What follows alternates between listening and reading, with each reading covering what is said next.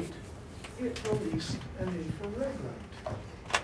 So the sweet spot, of course, is somewhere in the middle, where the fall is big enough for us to see it, but not enough to give us ultraviolet light. But not too small that would end up giving us infrared light. So he finds this for hydrogen, and he starts to associate and say, you know what? I think there are specific energy levels around the nucleus because those only those four colors are given. It's not like we, we, we try it again and all of a sudden you get a different four or different ones. And if Rutherford was true and all electrons could be anywhere that they want, then theoretically, any color could be registered here. But only colors that represented falls within these certain levels would be registered. And so therefore, um, comes this model of having orbits.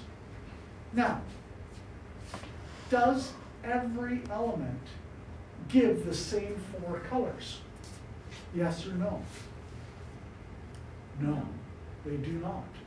Why? There must be something different about different elements.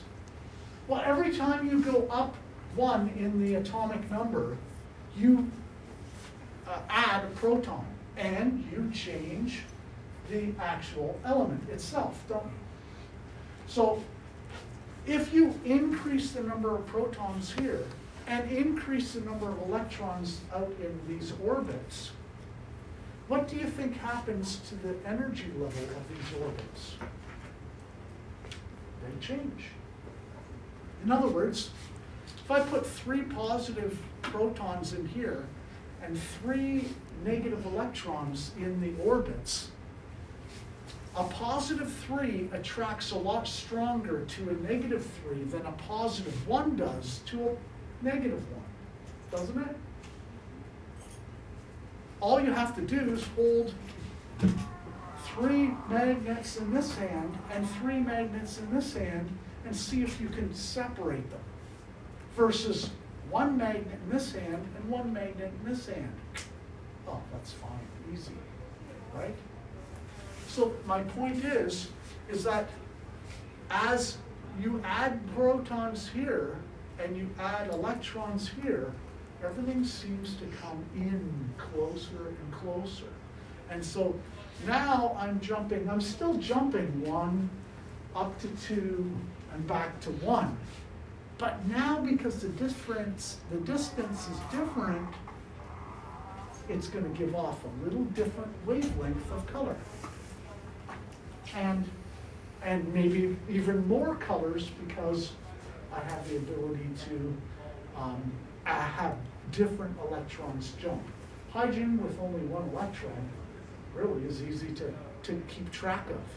But what, as soon as you add two or three or four or more electrons, all of a sudden you've got electrons being excited over here, but over, over here, up there, you know, so you've got a lot more colors because you have a lot more electrons being excited. All right? So, today's lab is dealing exactly with that excitation of electrons.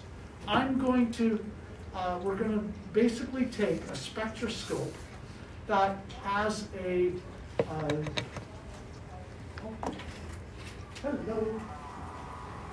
Um, we're going to take a spectroscope that has a, um, a prism in the end by the eyepiece. And we're going to shine it at different sources of light. And we're going to see what wavelengths of light are given off. That's essentially what this lab is all about.